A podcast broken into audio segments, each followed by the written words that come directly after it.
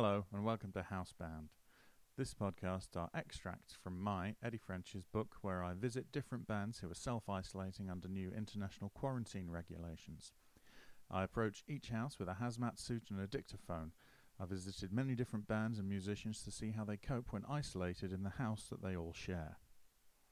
Today, Red Hot Chili Peppers. The city of Los Angeles boasts possibly the highest concentration of musical acts in North America. No band wishes you to know they're from LA more than the Red Hot Chili Peppers. The door of the Chili Peppers house is answered by a pair of legs. Upon closer inspection, the legs, upside down as they are, belong to bass player and former Marty McFly taunter Flea. He, walking on his hands and without clothes, welcomes me in and shows me to the living room.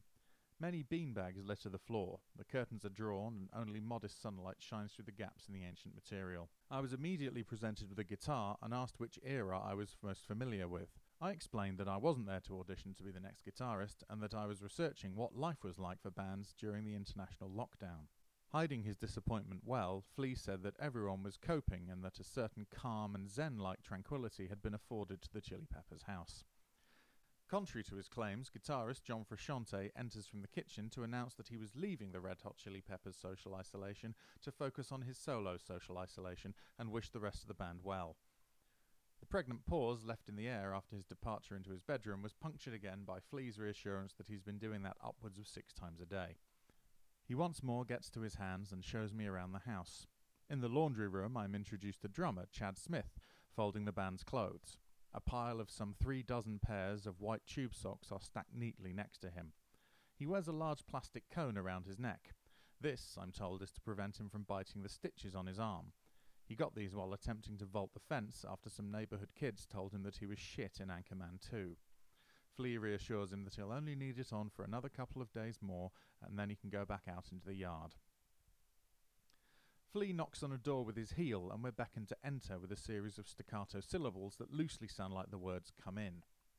Anthony Kiedis, the band's frontman, is sat at a desk reading a book about the history of LA's public sanitation systems. LA is like my heart, and so her sewer is like my butt, my spiritual and more importantly, my actual butt, he explains. He's keen to use this downtime to create more music, hence this study. I congratulate him on the wise use of his time, observing that their greatest successes were a while back, and that even Stadium Arcadium was now 14 years old. Huh, 14. Well, I'm still going to see her, replied Kiedis.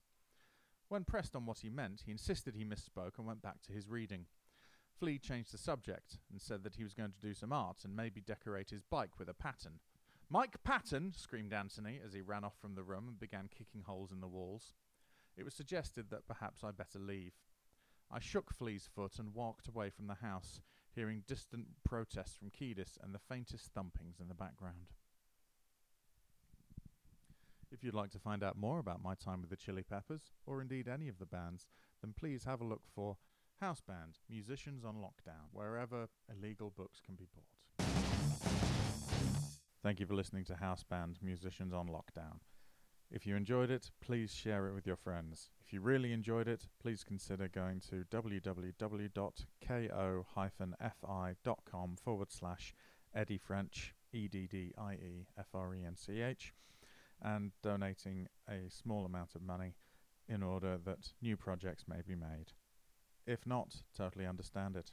Not a problem. But do spread the word and let people know if you enjoyed it. Thank you ever so much. Take care. Bye bye.